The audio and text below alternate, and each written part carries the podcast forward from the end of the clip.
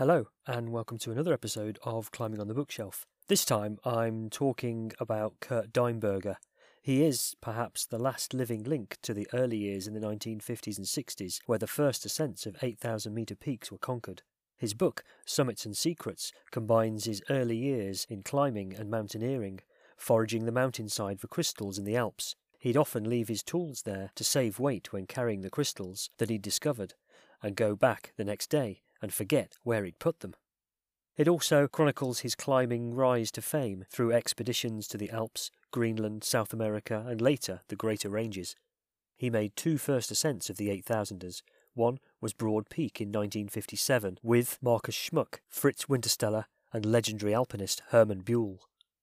This was a first ascent of particular note, as it was without oxygen, porters, or base camp support.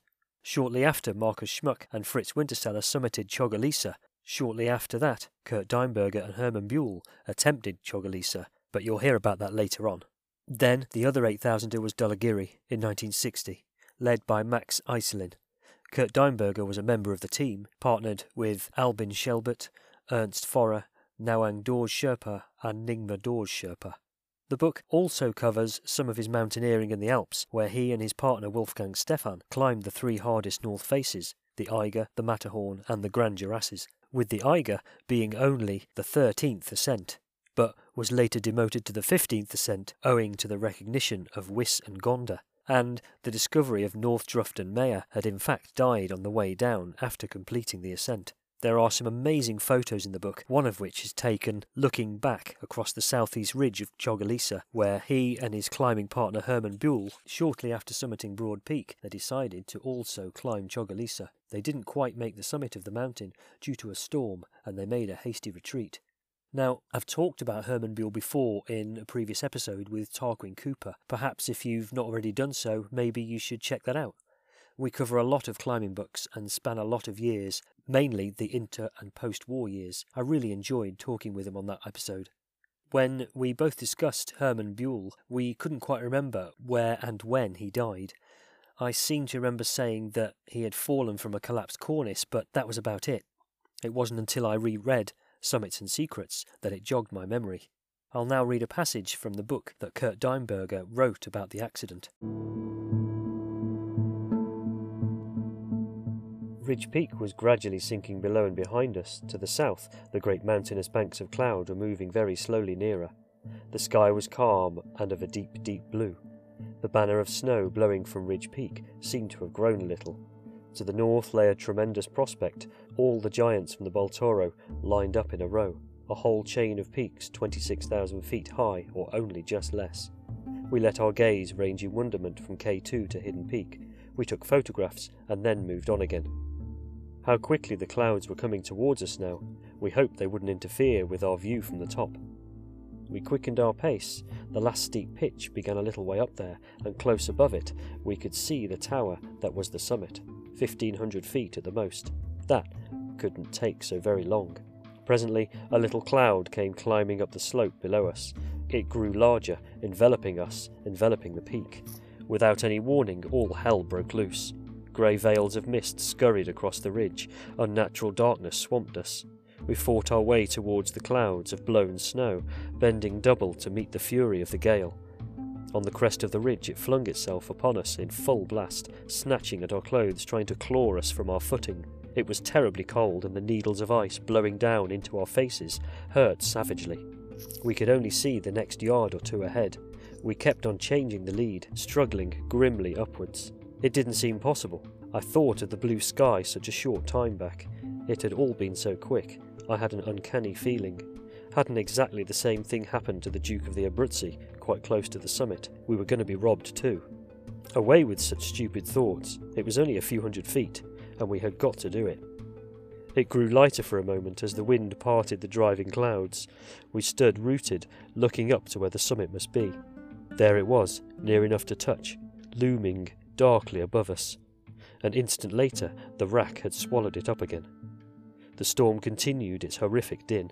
Laboriously we moved up with a steep, bottomless precipice below us, keeping close to the ridge crest. Everything was white now, and we could hardly see.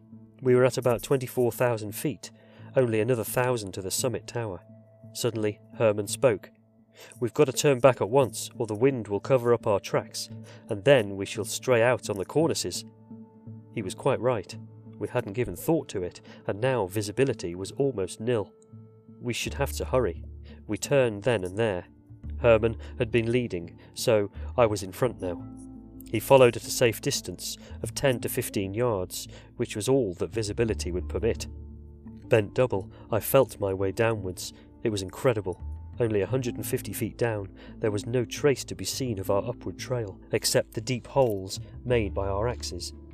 Very soon there wouldn't be very many of them, and still the tempest kept up its infernal din.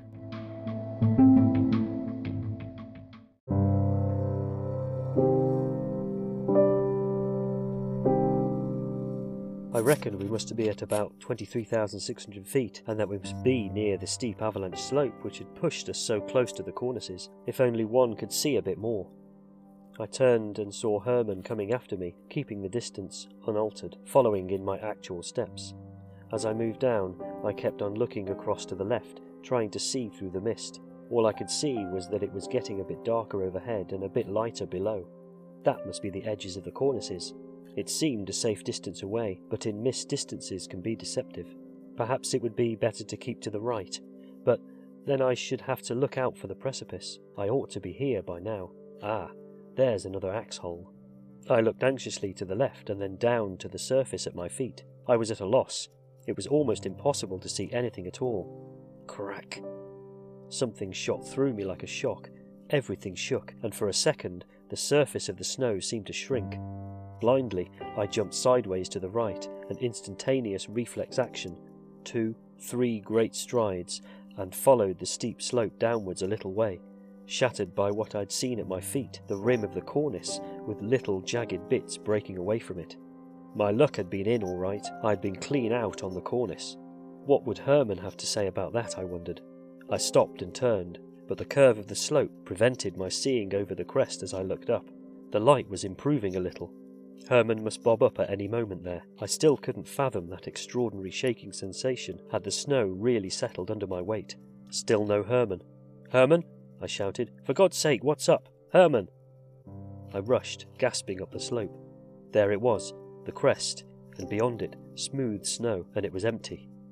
Hermann, you, done for. I dragged myself up a little farther. I could see his last footmarks in the snow, then the jagged edge of the broken cornice yawning, then the black depths, the broken cornice that had been the quaking beneath my feet then. I couldn't get a sight of the north face from anywhere near. I should have to get down to Ridge Peak for that. As I went down, the storm gradually abated and the mists lifted from time to time. I was utterly stunned. How could that have happened just behind me? I had the greatest difficulty in getting up the short rise to Ridge Peak, but even before I got there it had cleared up. I hurried out to the farthest edges of the cliff. The storm was hunting the clouds high into the heavens. Above the veils of mist and through them a ridge loomed up, a tower, a great roof, and tremendous banners of blown snow streaming from it. Chogolisa the Horrible. I could see the spot where we turned about twenty-four thousand feet. Our trail down the broad snowfield below was crystal clear. Then that fearsome drop to the north into the clouds, and there, even closer to our tracks, as they ran straight downwards, the encroaching precipice. And then I could see it all with stark and terrible clarity. Just at that point, Hermann had left my tracks at a slight bend, where I was hugging the rim of the precipice, and gone straight on ahead, only three or four yards, straight out onto the tottering rim of the cornice, straight out into nothingness. Of the foot of the wall I could see nothing. Stupidly, I stared upwards again. If we had been roped. From the sound of that section about the accident, he must have felt awful about not roping up together. And the twenty-seven hours it took him to return to base camp must have seemed like an eternity. There was an extensive search carried out for Hermann Buhl, but still to this day he has not been found. The Dhaulagiri expedition is of particular note again, as it was originally reconnoitred by Morris Herzog and the team that first summited Annapurna one, the first eight thousand metre peak to be summited in nineteen fifty, but was rejected by the team as they couldn't see a feasible route and then switched to Annapurna one. Kurt Diemberger's successful expedition to Dhaulagiri also had another record, which was and still is the first Himalayan climb supported by the first prototype fixed-wing aircraft landing, but eventually crashed during a takeoff in the hidden valley north of the mountain, where it was abandoned. If you've enjoyed this episode and would like to find out more about Kurt Diemberger, then head over to adventure books dot com, which is the new website from Vertebrate Publishing, and you can order a copy of Summits and Secrets. Just one more thing about Kurt Diemberger is that on the sixteenth of March this year, he celebrated his ninetieth birthday. So we all wish him well and hope he has many more birthdays to come. What a legend. Don't forget to subscribe, rate and review my podcast on Spotify, Apple Podcasts or wherever you listen to the show. If anyone out there can let me know how this helps, then please get in touch, or if there's any questions you have relating to the show, and I'll try my best to answer them. That's it for now, and I'll catch you next time.